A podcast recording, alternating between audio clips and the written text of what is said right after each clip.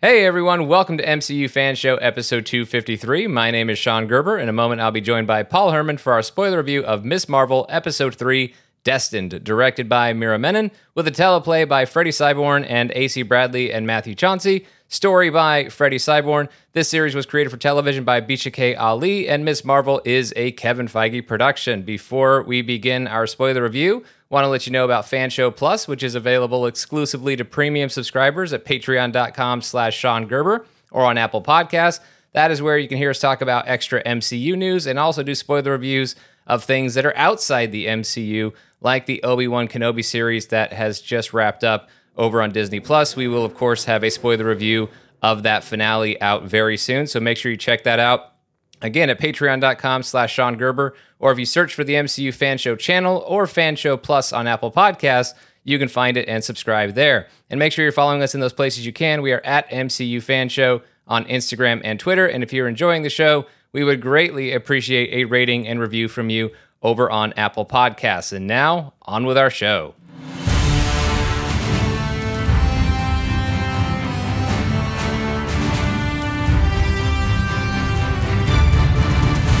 How you doing, Paul Hermann? I'm doing okay. It's been a kind of a crazy, crazy weekend, but uh, I'm hanging in there. I just with Kenobi and with uh, this Marvel, I just it's just so hard, man, to to to make time. My life has just been kind of crazy lately. It's gonna settle down, I think, a little bit better now, a little more now, but uh, last couple weeks are a little bit uh, a little bit crazy in the Hermann household. But uh, things are, I think, finally settling down and. Uh, just be able to enjoy the thing. And, and I just want to just complain uh, again about this the fact that I have to compete with Kenobi and Miss Marvel because I know Disney must have some kind of reason for doing this, whatever. But it just bums me out because I really want to give Miss Marvel my full undivided attention. And it's just so hard when I have like one of my favorite Star Wars characters of all time just you know putting out these these this season you know whatever you want to call it you know whether you like it or not but i i love this i love this season of the series of kenobi and it just sucks because i don't want to make miss marvel the the secondary thing and it's i really because i really want to get into it but it's hard because it's just you know i just it's yeah, it's it's hard to get kind of get get not into it. That's not what I want to say, but it's just hard to give it time and give it the, the attention that I, w- I really want to give it, if that makes sense. Um, as far as you know, for for me and to kind of get into the you know to the, the comic books and things like that, it just sucks. I'm like, man, I just because Kenobi has just been consuming so much of my time. I mean, the Saga continues, guys. We did like a three hour podcast on the last or four. They did more. I left eventually.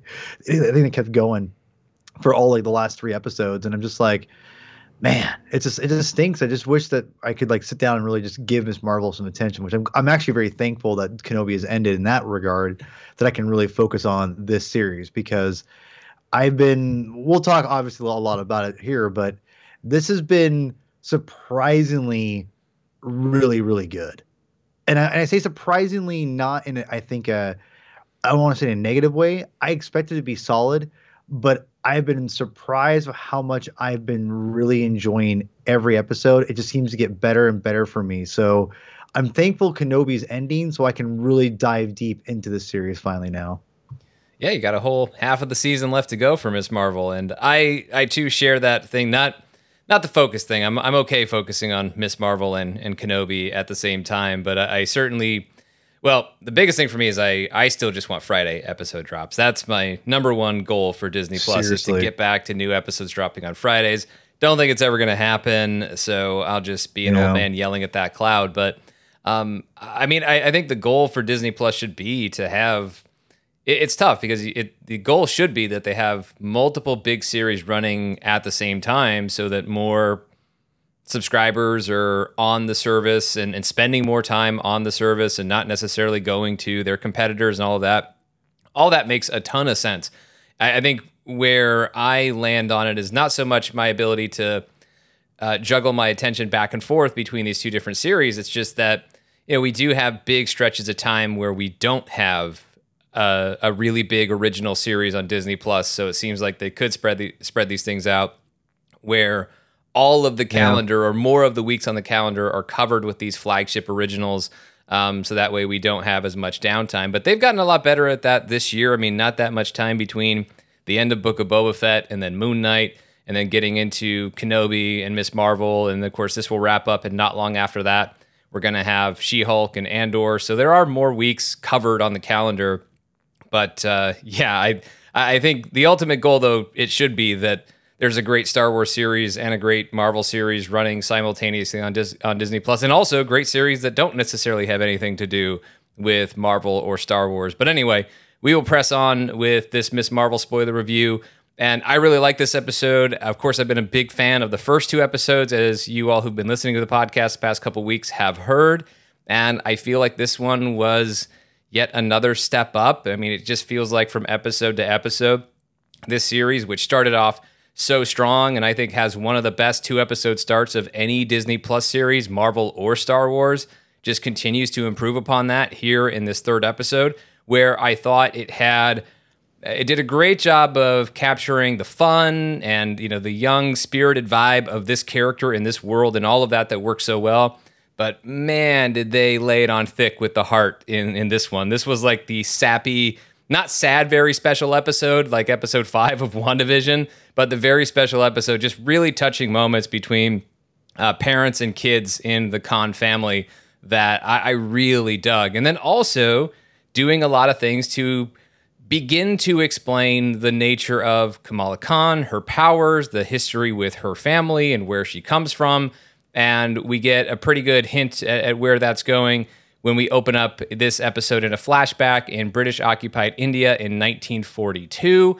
And we come upon some characters looking for not one, because we've only seen one so far, but they were actually looking for two bangles, and it's supposed to be two of them that will get them back home. We don't know exactly where.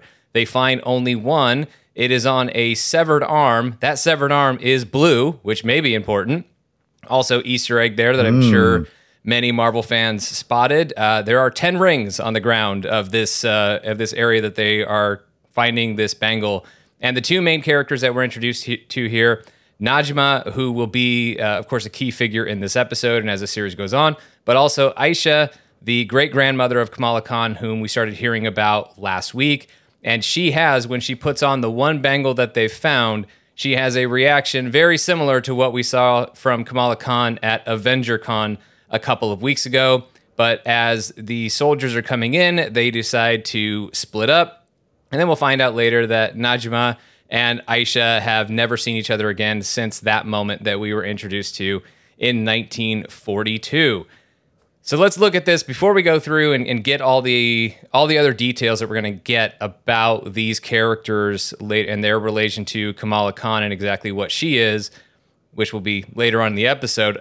Just looking at what we see here, there's no Kree that get mentioned at any point later on in this episode, but as we've seen in the comic books, as we've also seen in the MCU, with Ronan being the most famous example so we do see this blue severed arm, which may have nothing to do with the Kree at all, but it also could um, if the Kree are mm-hmm. somehow going to be involved in this. Uh, maybe that was a member of the Kree who had at least one bangle, uh, the one that was on the severed arm that they found there. And they believe, of course, that the British already must have taken, found and taken the other one, and so we don't know the location of that second bangle. You could, um, you would imagine, though, that we are eventually going to find it at some point uh, over the course of this series. But I really thought this was an intriguing flashback opening that I liked. And even if the blue arm was kind of more of a red herring for Kree than to set up what's revealed about the Jinn and everything later, I'm fine with that because it's just building the intrigue and the mystery around it. Um, so I thought this was an effective opening and also a, a good job of introducing us to Aisha, a character that we heard a lot about last week and only begin to get to know here because we don't see her again for the rest of the episode. I I love this beginning. I just want to say I love what Marvel Studios is doing with the origin of, of Miss Marvel. It's so different, and it just feels it just feels better than what we've got in the comics. You know, I I, I do I do like that original those original uh, like what six eight issues whatever um, of the original Miss Marvel run, but the characters always just seem kind of flat to me.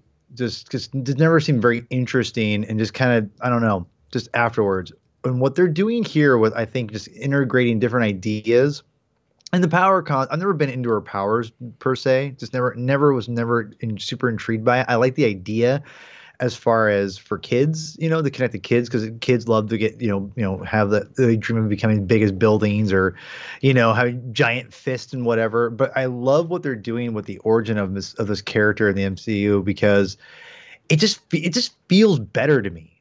I just it, there's more it's more interesting. There's more intrigue behind it, and I think there's just some. I just really like what they're doing with that, and I the whole idea with the with the, the blue hand and arm whatever. I, I definitely think that there's there's a callback to that or something. I, I definitely do. I think there's going to be something how the Kree are are involved in some way. How deeply, I don't know, but it's going to come back to at some point. Those bands are going to be some kind of there are some kind of space thing that, that goes before the clandestine or whatever we're going to be introduced to. I do feel like there, there is going to be a connection. I don't know how deep it's going to run, but I do feel there's going to be some kind of connection I keep going back to the quantum bands. I think that they could be related to them somehow. And if you go back to like the uh, you know the Tesseract slash the Cosmic Cube, you know that's a great example of something that Marvel kind of took the idea of the Cosmic Cube and then turned it into a little bit something else, and then kind of combined some different things, and then obviously turned that into a uh, you know a, a, you know infinity gem and all so on you know whatever so on and so on so I kind of feel that's where we're going to go with it, and I, am into it. But the, the beauty part, the best part of this, Sean, is that I don't know, and that's what I like about this series is that it's like they took a very basic origin, which wasn't terrible in the comics, but they're making it better. And I, am going to say that right now. It's this is way more interesting and better than we got in the comics, bar none. And I loved this whole beginning. There's intrigue. It just it's stuff like this is the stuff I love about um, a deep mythology like a Marvel or a Star Wars or whatever, Star Trek, whatever you want to do. That's for you, Chris Clow. Um, you know, it's like this is I wanted something that's going to be tied into the mythology that I'm that I love and and the, the stuff that I you know love to watch and, and learn about, and that's what it is, and that's what you do with that little intrigue of the arm. So I'm into it. I loved all of this. This is this great stuff that Marvel. I think was a great introduction to these uh this mystery that we're introduced to in this episode. Yeah, and I think this is part of what's making it more of a mythology, right? Because I feel like as much as I I love and I've exactly spoken about those original Miss Marvel comics quite a bit over the years on the podcast, and such a huge huge fan of them, but. I wasn't a huge I was a huge fan because of Kamala Khan and her family and her friends and her experience and all of that stuff. But as far as how she got her powers and where that came from, it was more just a product of that moment in time in story and outside of the story for Marvel Publishing. And it didn't really have as much to do with her and her world. It was just this is what's happening in the overall Marvel, uh, Marvel world at the time. And so that's what we're going to go with right now because it's the most convenient thing we have to create a new superhero. But yeah, I think what they're doing here on the Disney Plus series is even better because it's taking the best parts, or certainly what I felt were the best parts of those comics, and then adding adding to it and really building a mythology around it. And I very much uh, appreciated the way that they've done that. And you know, part of the reason I think the Kree speculation. I, I think it comes from not only the Inhuman connection in the comic books, but even moving forward into the MCU, right? Because Kree is all about Captain Marvel's world, and we know there's an intersection coming up with Carol Danvers and Kamala Khan in the Marvels. If we don't get a Carol Danvers cameo at some point in this series, which I totally would not rule out. So I think it's all of those things combined that kind of drive that. But also, it may have nothing to do with the Kree. Um, maybe it will, maybe it won't. We'll see as we go as we press on. But for right now, that's not how it's being explained to us when we do catch up with everybody in the present day. And Najma is hosting uh, Kamala and saying that, yeah, she hasn't seen Aisha since that moment that we just witnessed from 1942. And these characters have been around for a long, long time because they really doesn't look like they've aged very much in the past 80 years. And uh, we're also finding out that uh, Kamran, however, really is 17. And thankfully, this mystery woman from episode two is Najma, not Aisha. So there is no relation between Kamala Khan and no gross age difference between Kamala Khan and uh, Kamran, so their romance can still uh, endure. But we find out the history of these characters. They were exiled from another dimension, uh, the Noor dimension. They are called the clandestines, uh, but they are also known on Earth, have been known by many names, including the Jinn. They have limited powers in this dimension. They can't tap into the Noor power from the Noor dimension, which is the light that Kamala Khan is able to wield. They can't quite tap into that while they are in our dimension. Um, but it is just that bangle that Kamala Khan has that has the power to send them home. But there is some risk involved. I'm going to jump ahead a little bit because we do get a little more exposition about the Jinn later on in the story when uh, Yusuf goes to the Circle Q and sees Bruno to get some synthetic fruit pies because that syntheticness is what he loves so much. And I, I think I, many of us can relate, um, including Bobby Hill, who likes fruit pies. Not that anybody else is going to remember a King of the Hill reference. But anyway, I'll press on. So Yusuf translates some of what uh, Bruno finds in, in Urdu about the legend of the jinn. They are supernatural beings from pre Islamic folklore. They've been known as genies, as demons, and there is uh, a story of a hidden group that were exiled from their homeworld, damned to live out their days uh, in our very own universe, our very own dimension. And it is told that a primordial power would be needed to get them home, which is part of what Najma is referring to when she is speaking with Kamala Khan in this present day scene. So that's what we know about the Jinn so far. And I, I think before we get the full on turn that we see at the end of the episode, I think it's kind of expected. I mean, it seemed kind of aggressive in the visions of Najma kind of reaching for the bangle that Kamala Khan had. So that wasn't necessarily, it doesn't come out of left field that these characters turn on Kamala Khan. Um, although I would say strategically, they turn a little too fast, but more on that when we get to that moment later on in the episode. Um, but this is the mythology that we're building around this. And, and Kamala Khan is a descendant of someone, Aisha, who came from this other dimension, the Noor dimension. And this is not something, unless this has factored into more uh, recent Ms. Marvel comic books that I'm not caught up on, which maybe is true. Um, but this is not, this is a change from the origin. But as I said, it's a change that I am in favor of because as uh, like I was saying before, this is giving Miss Marvel Kamala Khan more of a mythology around her and her powers and her abilities and making it more specific to her, her lineage, all of those things. I, I think just really enrich the story of Kamala Khan and the story around Kamala Khan, uh, which I thought was really, really interesting. And then it also speaks to just the level of power that's at stake here because what we've seen in the series so far fairly limited power set from Kamala Khan. It's effective and it definitely qualifies her as a superhero, but what they're teasing here is that the power that she has could be much, much more, especially if she ends up working with a second Bangle because there's another one that's out there. But all of these things, building a mythology around Kamala Khan in this series and the way they've introduced it here in the story so far, uh, all of this stuff I was really liking a lot.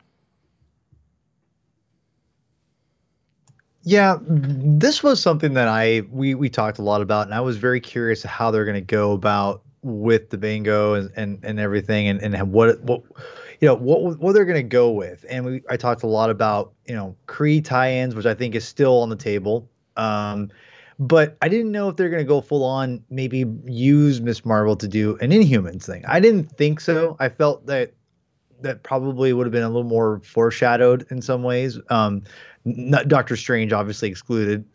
um, but that being said, um, yeah, it was.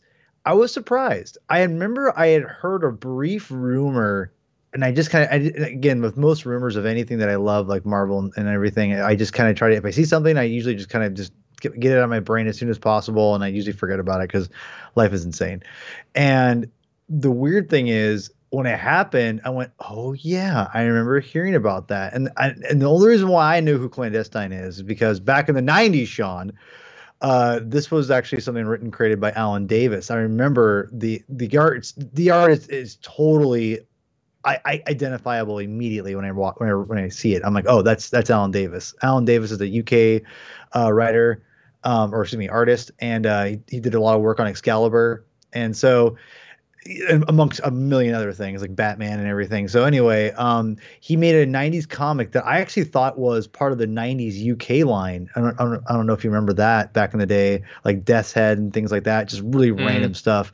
But it actually wasn't. It was actually part of the Marvel um, main Marvel line mm. that they were kind of launching with it, and I never, I never got onto it. Um, it was didn't last very long. Um, but the art is i mean i i just yeah i never went into it it's never you know, you know i was broke as a kid so it was you know buying x-men and spider-man was my basically uh, my, my main main go-to's for many year many years so um but yeah the clandestine was always an interesting looking book and um alan davis is a phenomenal artist so i'm gonna go back and read those at some point. But yeah, this is this is something I had no idea what they were, what their backstory was. But um, I always thought it was UK Marvel UK books. But you we talked about it before before the show. It's interesting to, to, use these different aspects of Marvel because it's might as well, right? And because to me, the Inhumans, I wouldn't say it's tarnished necessarily. It's it's almost tarnished with the ABC series, but I feel that you can use them later on. You don't have to use them right now. And I think Miss Marvel just using what they've what they're doing right now with the clandestines and, and Noor Noor wherever their their this dimension is, it's perfect. I'm I'm super into it. And again, I think by adding this different um, uh, dimension, no pun intended, wink wink, uh, with this different dimension and aspect to the character and the comic books, you open yourself to having more possibilities of introducing different characters that maybe aren't necessarily a part of the original clandestine comic books, but now you can bring them in a different avenue. And I think that to me is what shows you how good Marvel's it Marvel is, is that they I've always said before, they don't just straight ad, do a straight adaptation. They combine things and make them kind of make more sense. And I think this makes perfect sense so far. I'm I'm into it. I don't think the Kree are out of it yet. Like I think they're still heavily tied to Miss Marvel, but but yeah, I like this aspect a lot. Yeah, I agree. And I think that this is what Marvel Studios has done very well before in terms of being very selective, but then knowing where they want to adhere closer to the source material versus where they want to pick something up that is extra obscure as these characters are or this concept is from uh, the comics and then say well let's we can use this. We can make something of this that perhaps was even bigger than what was there in the comic books because it's these are characters that if I've ever read a story with the clandestines in them in a Marvel comic book, I forgot about it. So it, it's not, and it, maybe it's happened, but um, I, I, don't really, I, I cannot claim to know these characters very well, but I think this is where, you know, this is how you help build out the world is, is using some of the stuff that isn't as well known and, and isn't maybe necessarily as fully developed of, of an idea that's been in a, a, bunch of comic books and is super well known that you can use this to kind of flesh out other things and just combine it and enhance a story as they're doing here i think with miss marvel. So all of that stuff I, I think they tend to do a great job of finding the right balance with those things. I think this is another example of it and really enjoying it so far. And and look, the Kree slash Inhumans, they don't have to be part of Miss Marvel's origin. So I don't want anyone to take the speculation as saying, well, this is kind of the angle it needs to be in order to ultimately be satisfying. If we're just talking about the Jinn and the Noor dimension, that's fine. That's enough. And the Kree connections will be not so much part of Kamala's past, but maybe her future when she's teaming up for uh, Captain Marvel, even if the only Kree connection is that Miss Marvel helps Captain Marvel fight off some Kree sleeper cells that were referred to in uh, Spider-Man: Far From Home. So, uh, as far as where how they've introduced this concept in this episode, I really liked. Um, and then I, I also like we're, we're talking about the past for Kamala Khan and her family, but we're also looking at the past of the MCU. When Kamala fills in Bruno about all of this, and now she needs him because he's good at math, right? Uh, needs him to become an expert on interdimensional travel so she can find out how exactly she can help send the clandestines home. Uh, he just so happens to have read a paper about that very subject by Dr. Eric Selvig, but at least that makes sense. Normally, it's the kind of thing and that I would totally roll my eyes at, and I maybe rolled my eyes like halfway when I first heard it. And it's like, well, hold on a minute. Selvig is an expert on all things. I mean, he invented sticks to block the convergence in Thor the Dark, or to harness the power of the convergence in Thor the Dark World. So he is very smart and he can figure things out. So, uh, and I trust that Bruno is, is smart enough to learn from Selvig's uh, instructions. So that part I, I was good with. Um, I also there was a really good scene. I mean, it's a small scene, but I thought it was uh, I thought it was really strong, really powerful, and, and well performed when Agent Deever and uh, Damage Control show up at the mosque that Kamala Khan goes to and uh, Sheikh Abdullah is there as well as uh, Nakia. And when damage control wants to look around the place, they ask for a warrant and send damage control packing, which I totally loved. And then when you see uh, Nakia reacting to that as she goes to visit Kamala Khan, their friendship, I, I think, was just, it's super charming. It's super fun. I like that Kamala Khan calls her squishy. Like, what's wrong, squishy? Talks about, oh, is this about dance practice? Because, you know, you can get on my level. All of that was great. Nakia doesn't know who uh, that Kamala Khan is Nightlight yet at this point in the story, but she tells Kamala what happened with damage control at the mosque, and it's good Muslim versus bad Muslim, self surveillance, uh, self surveil our people sort of thing.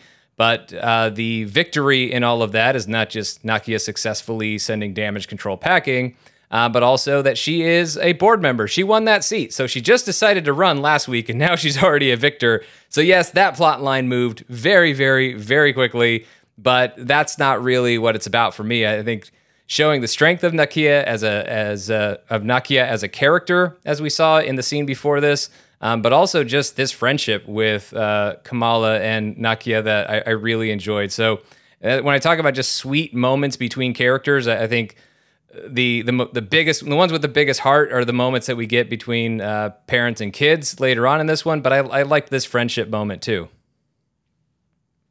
Yeah, this was a.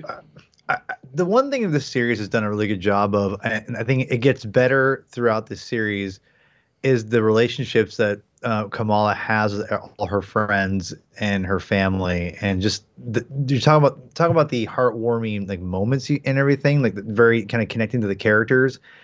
That's one thing I really underestimated about this the show completely, and I've been really touched by a lot of a, a lot of the different things in in it and uh, with it, right? So I think to me I love seeing the, the, aspects of just you know when she when when when she tells her um, that you know they came looking for nightlight, and Kamala's just like, oh, what? Like you know, she just is like, oh crap! Like they're on my they're on my trail. I love that. Like I loved I love seeing that and her hiding it from her friend. You know, it's just there's a lot of great stuff here and you see you you get to see her kind of be natural and also panic and it, it, felt very peter parker to me which i love I love that aspect of it, and I think that that's something I I don't remember it being as prominent in the comics and maybe again i haven't read a ton of miss marvel comics back in the day but that's something that i felt like maybe was lacking a little bit in those issues. I don't remember them super well and i'm not sure what that says about me or the books themselves but um, that being said i still like them but I definitely like the idea of bringing up this idea of she's protecting herself and maybe not doing a, such a great job of protecting herself. And she's like, oh no, like they're they're they're here, like they're investigating this. This is not good. And I don't know. I, I like that this aspect of that she's got a, a friend like Bruno um, that knows who she is at this point, and she's like trying to figure out like the balance of it, right? And so um, it, it's just it's we're getting a different aspect of it, and I really liked seeing this in her her family, and I liked seeing damage control come in and just kind of, you know, get get thrown out you know, on their ear basically and everything and uh yeah it was it's just good you're you're you're pushing plot through very naturally very fast yes i agree with that but that's the one thing i'll give her credit for. These are things you kind of expect to happen like her winning the seat they set that all up in the last episode so when you move it fast, Sean, it, it you know, and you probably agree with this. It, it makes sense. You just kind of go with it. Like, oh yeah, you knew that was going to happen. They, they they they did a great a great job of showing you what's going to happen in that last episode. So now when it shows up, they can just go hit the ground running. Don't have to worry about it. And and they don't. They don't waste time trying to explain the whole thing, right? So in fact, the whole damage control scene is basically explaining who she is now. And it was a great thing of uh, showing the character Mm. Uh, and also what what what damage control is going through at the same time. Like what they can't just kind of rush, you know, rush in somewhere and do whatever the hell they want. They actually still have to do by go by laws. So it was a great. Again, this is clever writing of pushing narrative forward. That's very natural and not just hitting us over the head with obvious things. So I've been very impressed with how they're presenting a lot of different aspects of these characters as they go along. Yeah, Nakia got that great line when she was asked about you know where she got her legal knowledge from Law and Order reruns, but I'm not wrong. Uh, I thought that was that was pretty awesome. That made me laugh. So the next, so true. Yeah, that's where uh, so many of us got our law degrees. Um, so uh, the next thing that we see is the Mendi, the the celebration before the wedding um, between Amir and Tyesha. And so we find out that Kamala's grandmother, Sana, couldn't make the trip. That is Muniba's mother. Uh, Auntie Shireen is there. Uh, Muniba reveals that Sana not only is missing her son's wedding, but that figures because she missed Muniba's wedding as well. And it's Aunt Shireen who points out mothers and daughters, it is the eternal struggle, which certainly represents the struggle that's been hinted at between Muniba and her own mother, and also what we've just plainly seen between Muniba and her daughter Kamala. And Muniba even thinks that Nightlight's mother should be ashamed of herself because of all the trouble that this Nightlight girl must be causing. And this is the exact opposite of what Kamala Khan needs to hear, but it's pretty consistent with what we have seen so far. And it, it is the challenge, the emotional conflict at the heart of this with this mothers and daughters, the eternal struggle. You have characters in Muniba and Kamala who undoubtedly love each other very, very much, but don't necessarily understand each other. Um, or at least Kamala fears that she's not to- uh, totally understood by her mother, and that's a reasonable concern based on what we've seen so far. And and this is a moment where Kamala probably would feel like all she wants to do is tell her family what's going on with her. And that is something that gets brought up multiple times in the episode, and she just can't.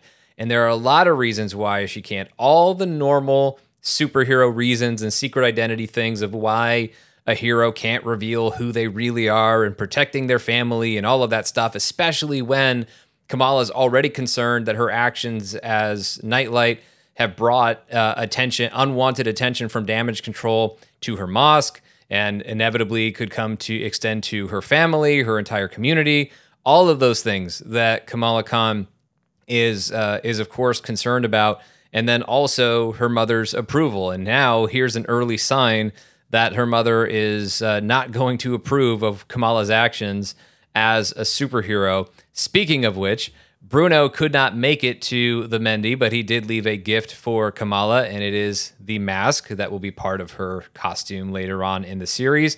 But Kamala is outside when the Sheikh Abdullah uh, Abdullah comes out, and she's asking about Nightlight and what he thinks of this person, and and I like that he turns it back on Kamala. What do you think? And gets Kamala a chance to share her voice and just process her thoughts and voice her perspective on the matter, and then is also wondering what she can do, what Nightlight can do, um, or how Nightlight can convince everyone that she's a good person.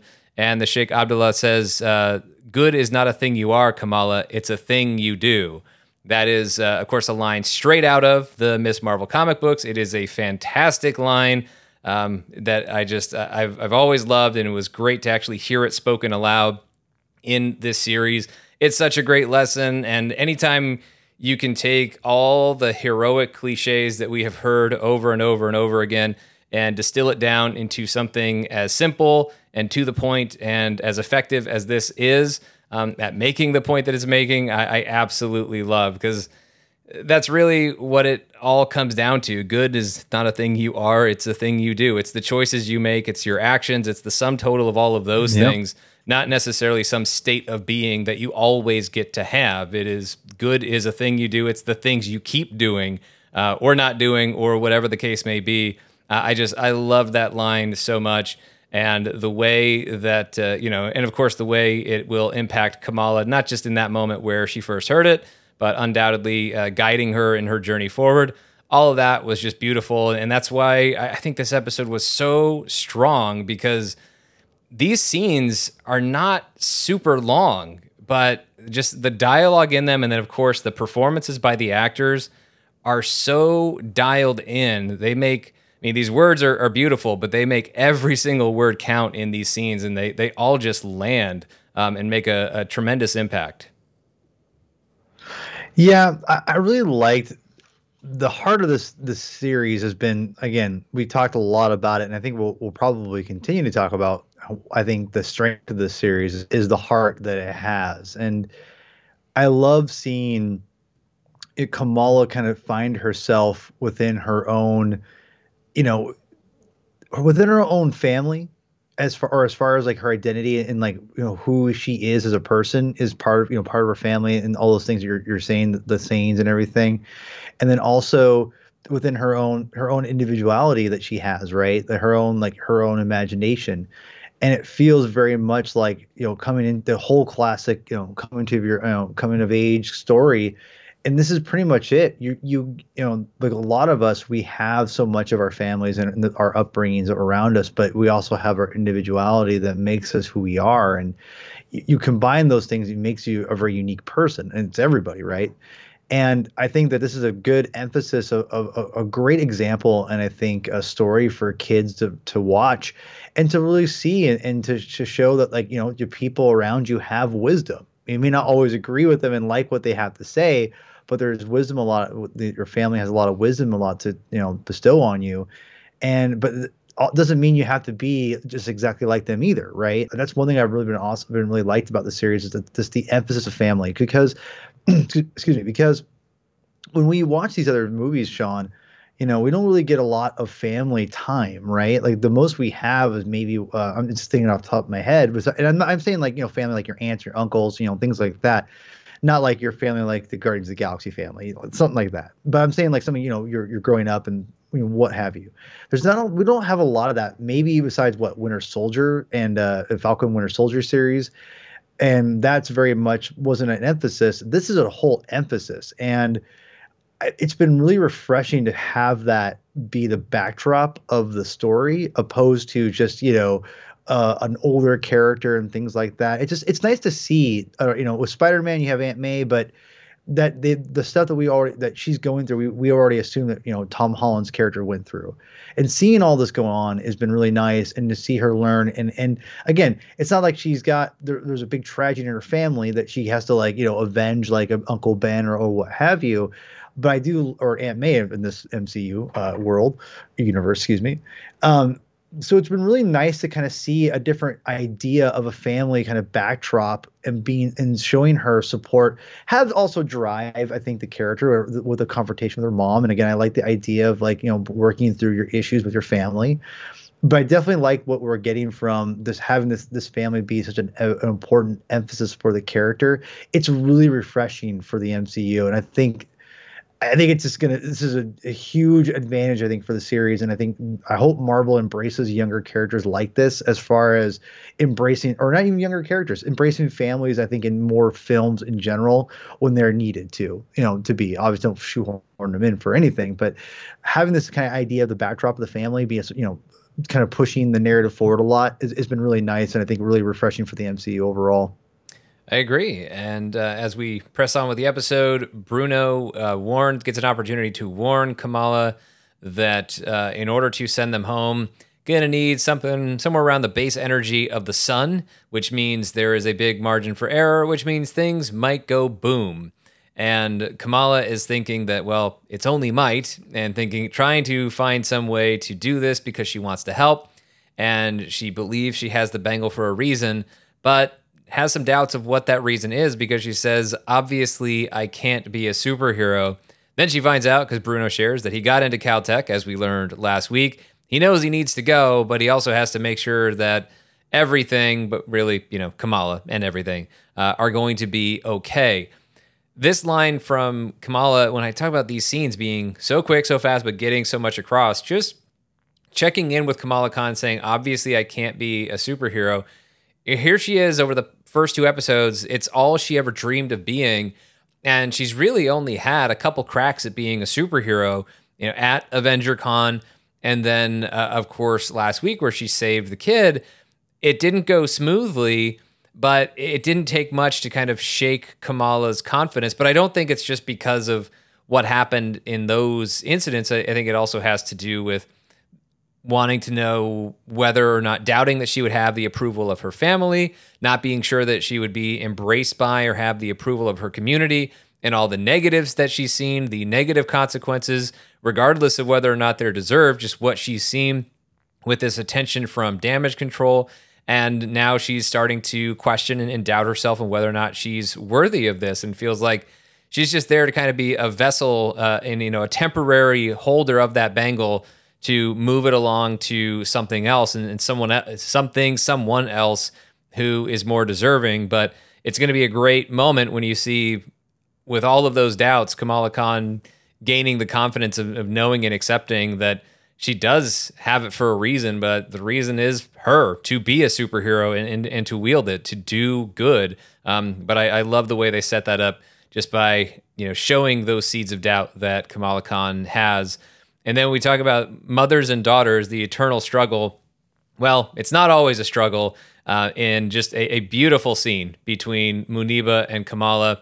Kamala is tending to the wounds that she suffered as Nightlight, working on the name, uh, but she says she fell off a bike, so that way her mother doesn't question it.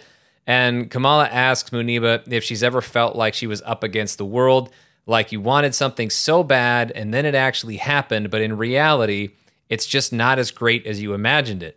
And Muniba says yes. America was her mountain. She and her husband Yusuf, they dreamed of coming here, but when they got here, it was so hard.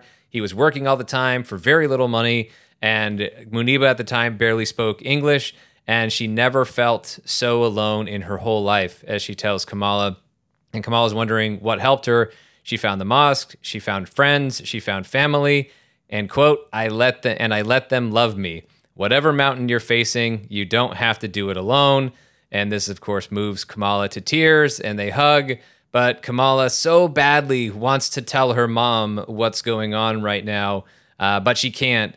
But that scene, I think there's been so much uh, in this show that shows, you know, Muniba not understanding Kamala, and maybe not always believing in, in her, but it comes from a place of Muniba wanting to protect her child. It, it, comes from a place of love, even if it may be misguided, even if it isn't necessarily um, as understanding as maybe those of us who see the good in Kamala because we see the stuff that Muniba never does.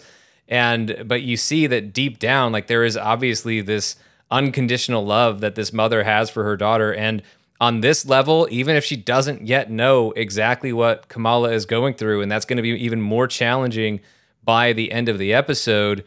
If Kamala could just let her mother in, like here's Muniba revealing how much she would be able to relate. That idea that having a dream and getting what you've always wanted is not the end of the story. It's not the happy ending, roll credits or close the book or, or whatever it may be, as it often is in fiction that sometimes just achieving your dream is the start of something, uh, is even the start of your greatest challenge, something that you never expected.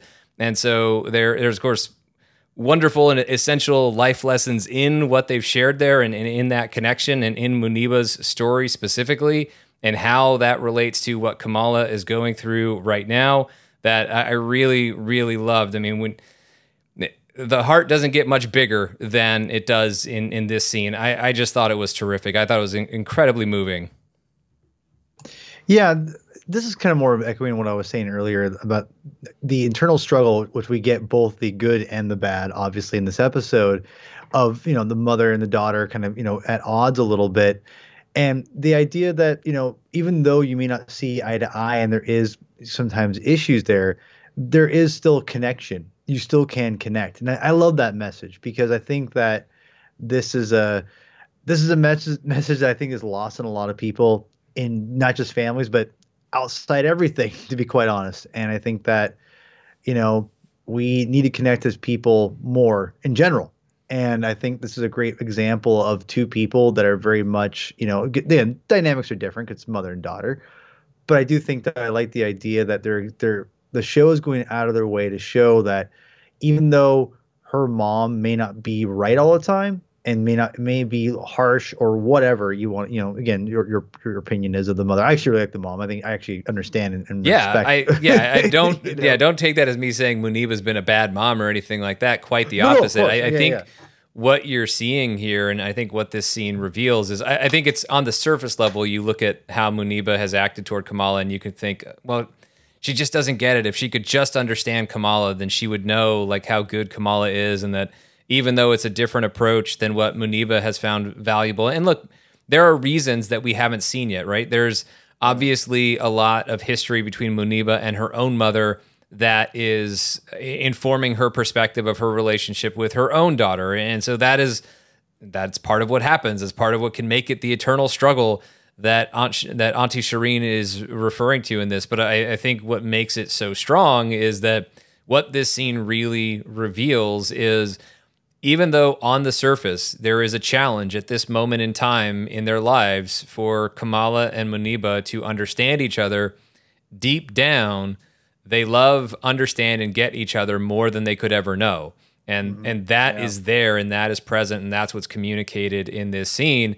And I think as a viewer, that's the that's the optimism, right? That's how you know that this is going to work out because there is a connection that they're both aware of and that we're a mother and daughter and, and, yes we love each other and we're connected and we're family and we're all of that but it's much more profound than just the cliches. And, and i think that's what this scene uh, reveals. And, and i think it's uh, I, I, think it's just beautiful. And then you know pressing on with the episode kamala texts uh, kamran to tell him that she's just unsure about helping because it could be dangerous needs a little more time and he's good with that says focus on the wedding and then uh, as we're preparing for the wedding we get another great scene, this one between a father and son, between Yusuf and uh, Amir. And Amir is worried that he only has 732, $732.49 in his checking account. Yusuf is surprised that he has that much. Amir is wondering, uh, is fearful, of course, at, at this particular moment of his life, wondering if he's ready for it because he as he said, he's a little bit low on funds, doesn't necessarily feel like he's going to be able to provide. And uh, Yusuf, of course, is telling him about what his life will be after he finishes grad school and all of that. But where it gets really deep and just lovely to hear is the the speech that Yusuf gives his son, saying that uh, a man has, uh, you know, every person has one fundamental choice to live a life in fear or love. And Amir is choosing love because there he is standing before his family, her family, committing to the love of his life and Yusuf says, You are brave, my son, because you have chosen family, and the man who chooses family is never alone. Beautiful line. Uh, mm-hmm. Yeah, I could just get choked up reading that, but or hearing mm-hmm. it. Uh, just extraordinary.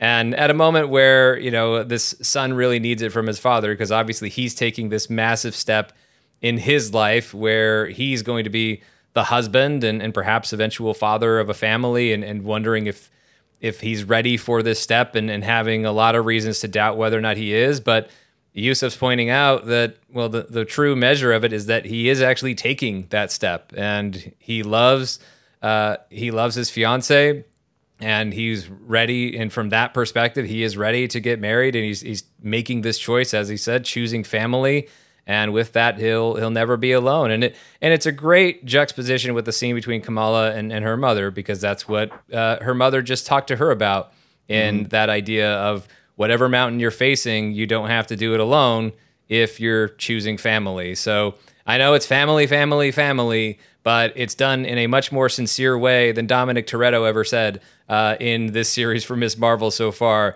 uh, and, and I just love it. I, I can't get enough of this uh, sort of stuff sure, fine. It's sappy, it's cheesy, corny, whatever you want to call it. I don't care. It's well written. It's well. It's beautifully performed, uh, and, and, I just love it so much. And it, it really provides emotional depth to this series. Yeah. That yes, it is a ton of fun, and there's a ton of laughs and all of this stuff. But man, the heart in this series. Um, is so apparent, and, and, it's just right there, uh, you know, pumping through this third episode. It, it's fantastic. Yeah, I, I, this is the, the this is the this is the stuff that I think that we again we don't get enough of this. I think in the MCU in general, and I really like to have again the the time you're spending with the family and learning and and and again this is stuff that you can watch with your kids and I think that even though Marvel I th- I definitely think you can watch it with most kids and everything this seems like more appointment viewing as an overall family and I love that I like that aspect that you know it's not just meant for you know every, you know, just it's end game all the time. We can't get, we can't have the same things. You know, they can't. Everything can't be on the same level and epic. It's just things will get boring and, and stagnant and stale. And you need to bring in, you need to try different things. And you know, and, and maybe not everything is is going to hit right? You know, the MCU is not going to hit every single time. You know, the Eternals didn't set the world on fire. I liked it okay, you know, or or whatever, right? Whatever thing people want to complain about. And but the thing is, I think when you have these aspects of these characters and you're, you're bringing these different as you know these different ideas and themes you need to have that to keep refreshing, you know, keep things interesting for everyone, including I think kids that are you know growing up and the, and the people who will be looking up to Kamala, and I think in her her own journey that they are either going through themselves in some ways at her age or close to her age, or will be coming to that point in you know three four years from as they watch her as as little ones, and I think that there's something really special there, and I think the scene, I think the emphasis of of you know because again family means every so many different things to people right? I mean and so when like the dad says that and, and you can interpret that what's, great about art you can interpret about for anything. And i think family just says when you embrace the people you love and that's the way i t- treat it as um, and I'm, I'm sure no one would disagree with that. But when you embrace people you love around you that's when you know like you're doing the right thing. And that's something i definitely i love the emphasis of of that in this episode and, and in general. I mean, look at Bruno, right? Like he's like one of the fa- he's a member of the family, and I it's just kind of he's he's just integrated in there, and I think that's it. What I like about this, and I'm gonna bring up uh, Back to the Future for a second, actually. Is what what I love about it is that there's they don't have to explain the relationship like Doc and and, and Marty's relationship is established right and you don't have to go in the backstory to explain like how did Marty meet Doc. You know, it's just like they there's there's close. They have a closeness for you see. You you accept it, and I love when you have you know a good writing and you have good actors playing their their parts. You accept that, and you don't have to worry about that part. I think Bruno's a great example. You accept that she's good friends, but like she's more than just good friends with her. That the family trust him and he's established themselves with them. You know, in the, in the parts where he's talking about the you know the the uh, in, the the demons and all those uh, uh, mystical creatures that her dad's like telling him all about and everything. And I just like that. I think that emphasis, the emphasis, the excuse me, the emphasis of family is so nice here that extends beyond like this her her old family, but like you know like Bruno and things like that. I, I love that aspect of the show. Yeah, I think it's really really strong.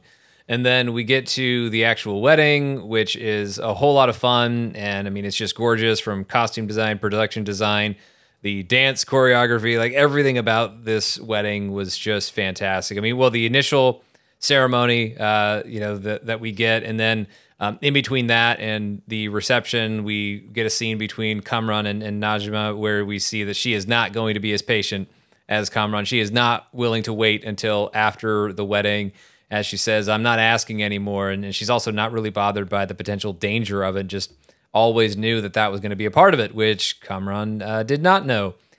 Strategically, I, I'm a, a, little, I know things are, are happening fast in this series, but, um, and sometimes that's all right. This was one where I was like, I don't know. I mean, I, I know these characters have been waiting a long time to find that bangle and make their way home and all of that but I would just think that they would have had the patience to, I don't know, give Kamala a minute or work on that relationship a little bit more to convince Kamala to help them willingly might have been a more effective strategy than just going on the attack uh, when Kamala hesitates after their first ever meeting with her. I don't know. Something about that just felt a little. I, I don't know. Forced is the wrong word. It, it, it just felt sped up in, in a way that didn't totally feel um, natural within the story. Um, but nevertheless, I mean, I, I think there is something ab- about it, right? There is the more aggressive reaching for the bangle and, and one of the the visions, you know, appearing in the light uh, last week and, and, everything like that. So, and, and, also, you know, these characters were banished, right? They were exiled, and, and one of the words in the legend was damned, right? So they maybe they did something in the Noor dimension that that got them here, and they deserve to be banished. And there's something about them um, besides just aggressively wanting to get home. The fact that they can't be home in the first place might have something to do with it. So it, it doesn't come completely out of nowhere. It, it, it seems a little rushed. It's it's fine. It's just not as great as I. It's not as well fleshed out as I think it could have been. Um, but regardless, like the rest of the the wedding, before we get into the actual fight stuff, all of that was uh, was just awesome. And also, uh, there is a Sana Amanat uh, cameo, co-creator of Miss Marvel and executive producer on this series. Uh, when you see somebody watching all the dancing and clapping along, and the camera punches in, that's her. Uh, the cover band is Brown Jovi. They also perform Sweet Sixteens and Quinceañeras, uh, which sets up the needle drop that we are about to get a little bit later on in this. And then Kamran arrives with a warning which uh, interrupts what would have been Bruno's uh, slow dance with Kamala. And then the Jin show up and the fight is on. Uh, but before we get into the fight, Paul, I, I, thought this whole wedding sequence was just spectacular. I, I loved it.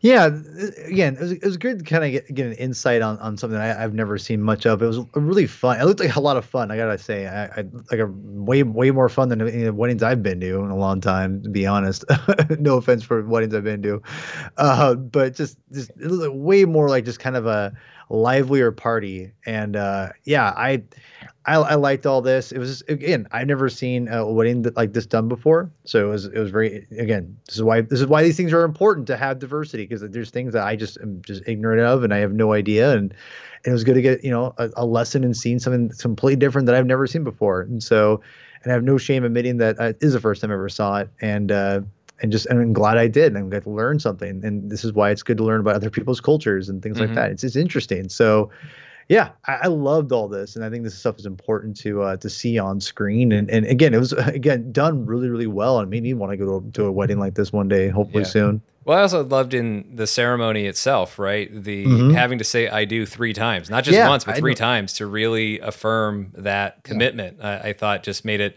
that much more sacred, that much more powerful. I, I really, uh, no, I, I loved it. And I thought this whole sequence was just, uh, it, it, was just terrific. And then yeah. when we get into the fight and the Jin show up, I don't know.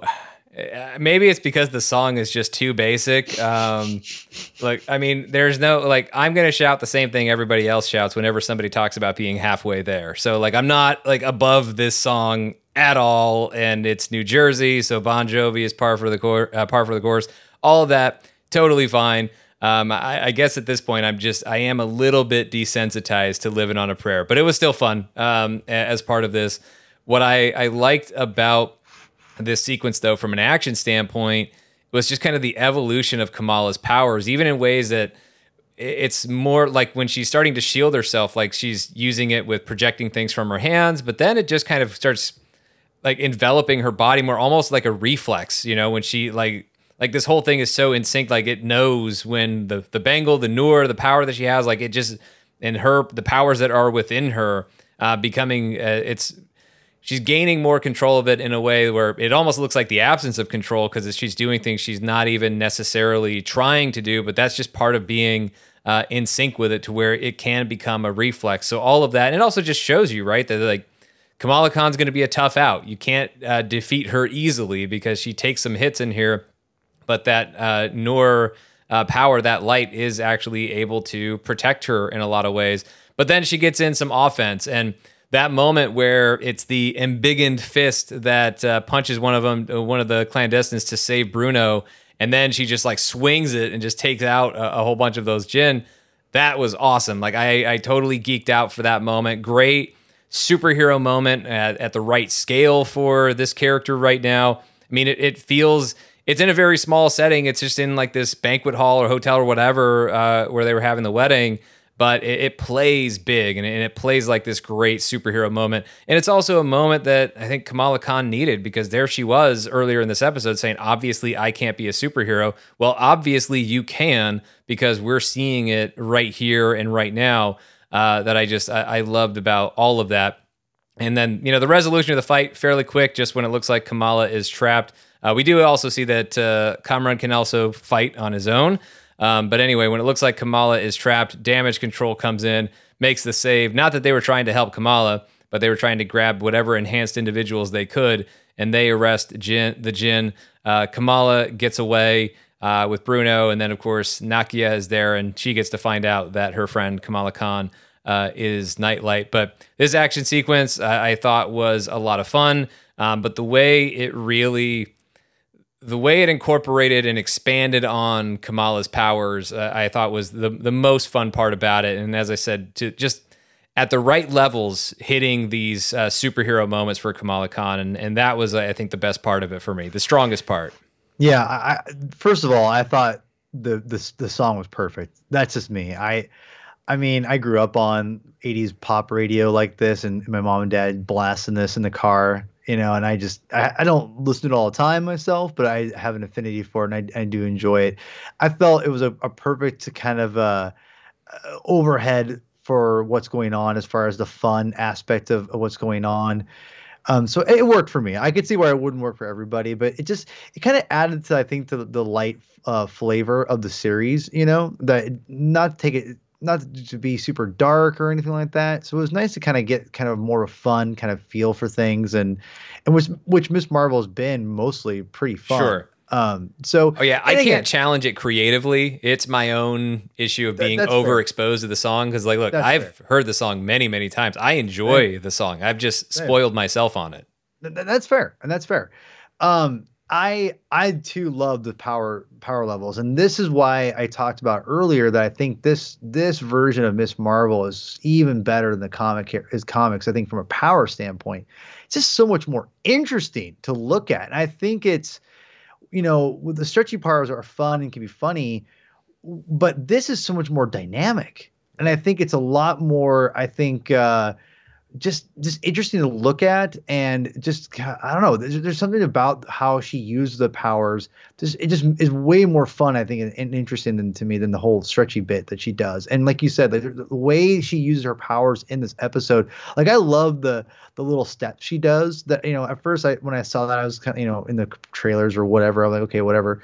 But when I see it now after three episodes, you know, going into it, it just I like it now. I'm like, okay, that's cool. I love the whole force field kind of aspect of the character, and there and I like this aspect of her. Um, I don't know. I just think it's really cool, and I think that I love seeing the fight scenes with her, um, and the fact that she could take him on, and and I think that's really cool that we're getting the development of this character with only one, you know, bangle, right? Like this is we're seeing her do this with only one, which will then set her up for when she gets her two, that she can actually go on toe to toe with some like big heavy hitters. So, which will be cool. Um, and I, I'm I'll be honest, seeing her kind of struggle against these people, which you know these aren't slouches, these guys are pretty much warriors, right? Um, that being said, I'm very interested to see the, the, development of her as a superhero in general and learning how to fight and things like that. That's gonna be really cool for I think for me to see because who teaches her that, right? Like right now we don't really know, and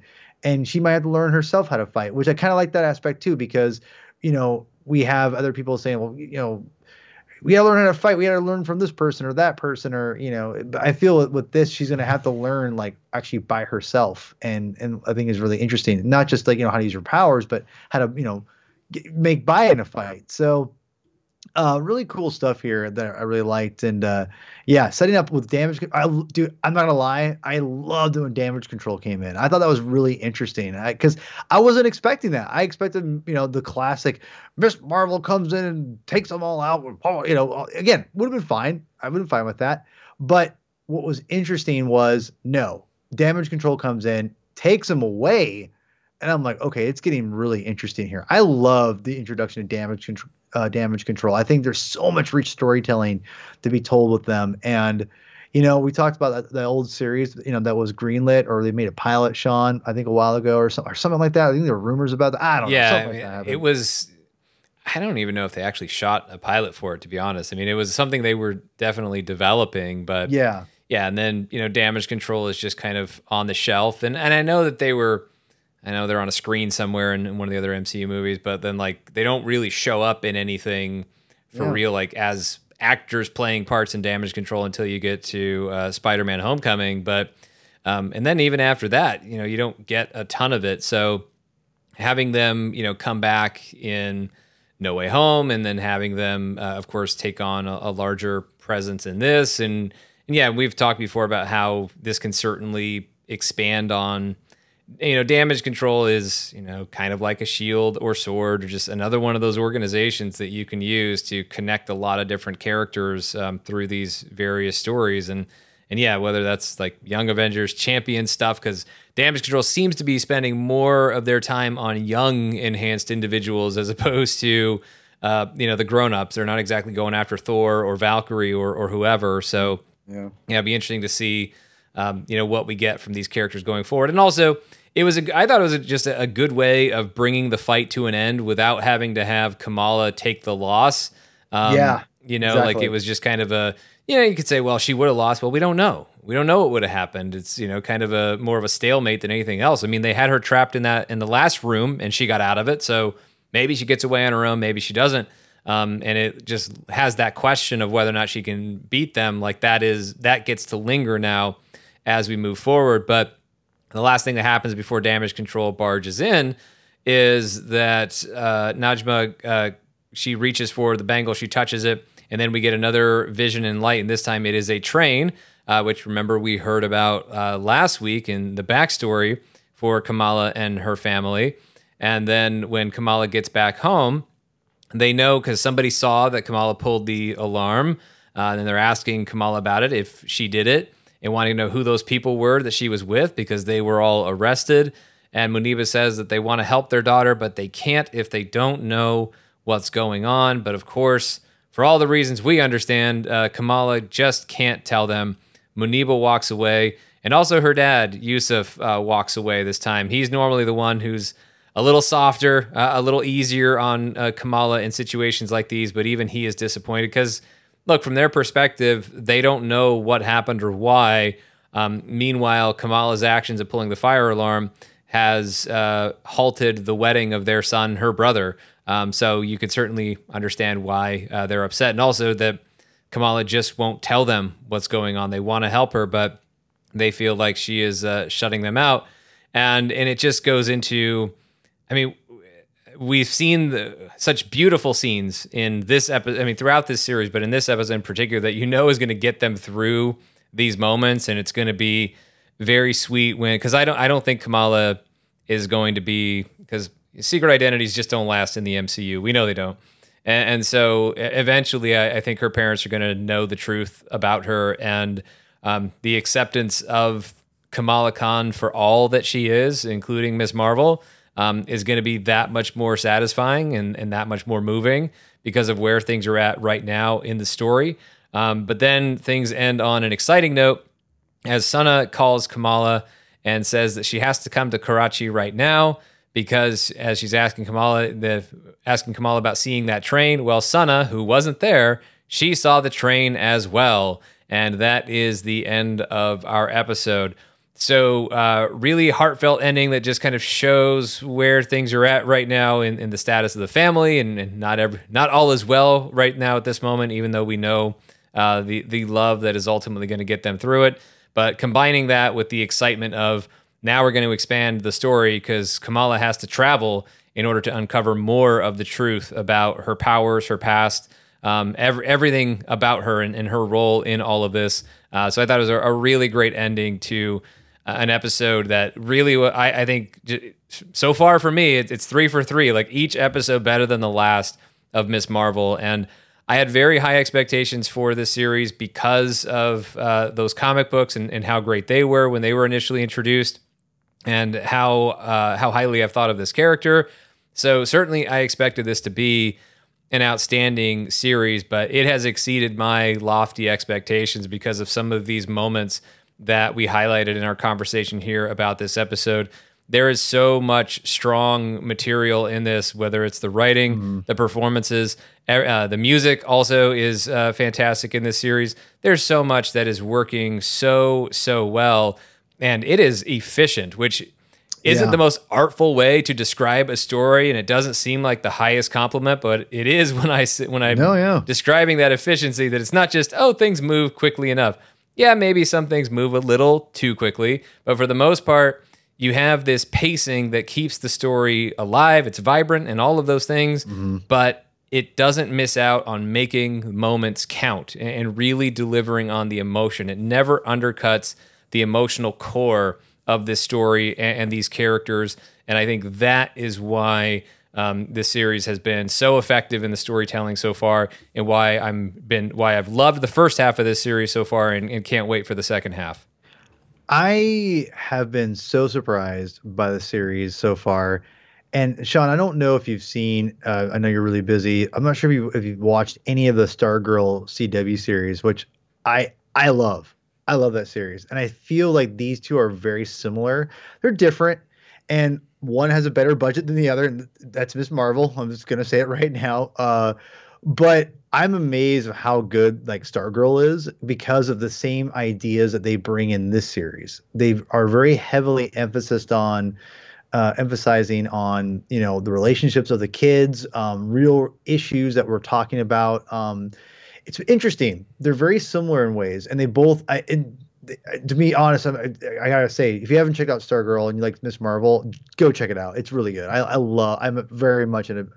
Maybe I was a, I was the right time for Miss Mar. No, for excuse me for uh, Stargirl because I just became a dad, you know, and everything. I don't know, but anyway, there's really cool similarities I think to this series. Um, and I, I've I've loved that series for a long time, Stargirl. And then so going to Miss Marvel, wasn't a huge fan of that first episode, but as we've got you know gotten on, I have just been falling for the series completely, and I definitely think this is at, at this point right now and halfway through, definitely one of the better uh, MCU TV series. And I think of all the things that we've gotten, and I, what's cool about with the MCU series overall is I think they've all kind of brought different aspects to them. I think like the WandaVision is definitely the more the artsy and I and understand the best way possible, more art creatively driven series. And you have Falcon Winter Soldier, which is more of like straight up the uh just a Marvel film just extended a little bit. Uh Loki's a little bit more of a unique and just kind of different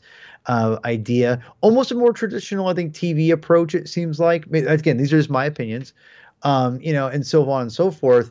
So Miss Marvel, I think of all of them, even over Moon Knight at this point, I would say has a more unique, just something more unique, and just seems more, like you said, efficient. There's something more just, it has its own voice.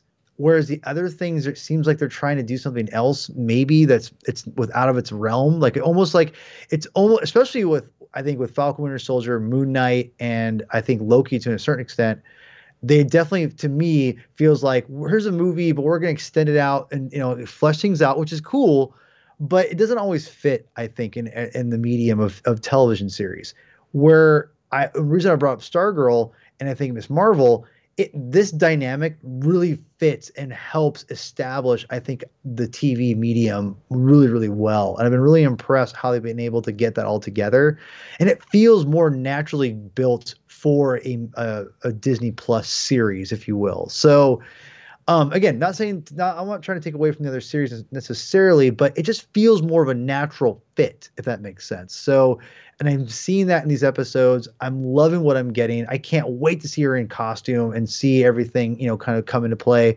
And to be honest, I want I can't wait to see at the end of the series where she goes from here into the Marvels and and what does that mean? Like the cameos and things like that. Like I could bring up the Kree. What does that all mean? There's so much more we don't know what's going on. That makes it exciting to watch for me. So I'm loving Miss Marvel way more than I, I ever thought I would, to be quite honest. And I'm really excited to see where it ends because if it if its trajectory is keeps going where it needs where it's going, Sean, I'm gonna say something probably pretty crazy at the end of it. But we'll see. We'll see. I'm waiting to see what happens. But right now, I'm very much very impressed and can't wait to watch the next episode. Yeah, right now for me, through three episodes, it's competing with WandaVision. You know, it's yeah. getting right up there, and and I don't think like we by the end of this, and I don't want recency bias to kind of take over or anything like that. I'll, I'll try to subscribe to the same thing as I do for movies, and not try to immediately rank something because. Um, for those of you who may be a little bit uh, new to the show, like my rankings don't mean anything anyway. I reserve the right to change them whenever I want, as often as I want. But you know, I, I, talk about you know the Marvel masterpiece class for movies and for Disney Plus series. WandaVision is definitely in there, um, and Miss Marvel is, is on its way there with the way that it's going so far. And yeah, I, would just be I, I, could not be more impressed with this series through the first three episodes, and I am so looking forward to the three episodes that we still have left. And I'm just so excited to see them and so excited to talk about them. But those are for other episodes. That's it for this episode of MCU Fan Show. Uh, thanks everyone for listening. Make sure you're checking out Fan Show Plus for Obi Wan Kenobi spoiler reviews and more MCU news, which you can catch at Patreon.com/slash Sean Gerber or on Apple Podcasts if you search for the MCU Fan Show channel or Fan Show Plus. You can find it there and subscribe. Follow us in those places you can. We are at MCU Fan Show on Instagram and Twitter. Paul, where can they find you? You can find me on the YouTube channel, The Comic Binge, where I just broke down almost 50 Doctor Strange comics that I read in the last month. And with Alex Grand from the Comic Book Historians uh, YouTube podcast and all that stuff he does and Facebook group, we had a blast. He had he had to bail out a little earlier than I expected, but we just we di- we went and di- deep dived in tons of Doctor Strange comics and really where the trajectory of where the multiverse of madness takes you and where it's going to probably give us and i think that third film we really break down a lot of, of those those comics i think they're going to be uh, using for inspiration. It was a blast. Lots of great conversation on there. And uh, yeah on the saga continues we have a lot of kenobi stuff a lot of kenobi breakdown which you'll get a more condensed version on on this podcast which you like shorter podcasts this the uh, Patreon is definitely going to be for you in that regard because the saga continues, man. It's that was a, that was a crazy day for me in a nutshell. I was uh, doing the uh, the podcast in a in a car with my daughter and my wife in the so it was a it was kind of insane day. Um, but yeah, it was a go check that out for Kenobi stuff. But yeah, with Patreon, we're gonna break that that mother down here a little more condensed and uh, a lot of fun. So yeah, check that all out and follow me on Twitter at Hermann22 with two N's, aka Pete Thug. And you can follow me on Twitter and Instagram at Mr. Sean Gerber. So for Paul, I'm Sean. Take care. We'll see you next time.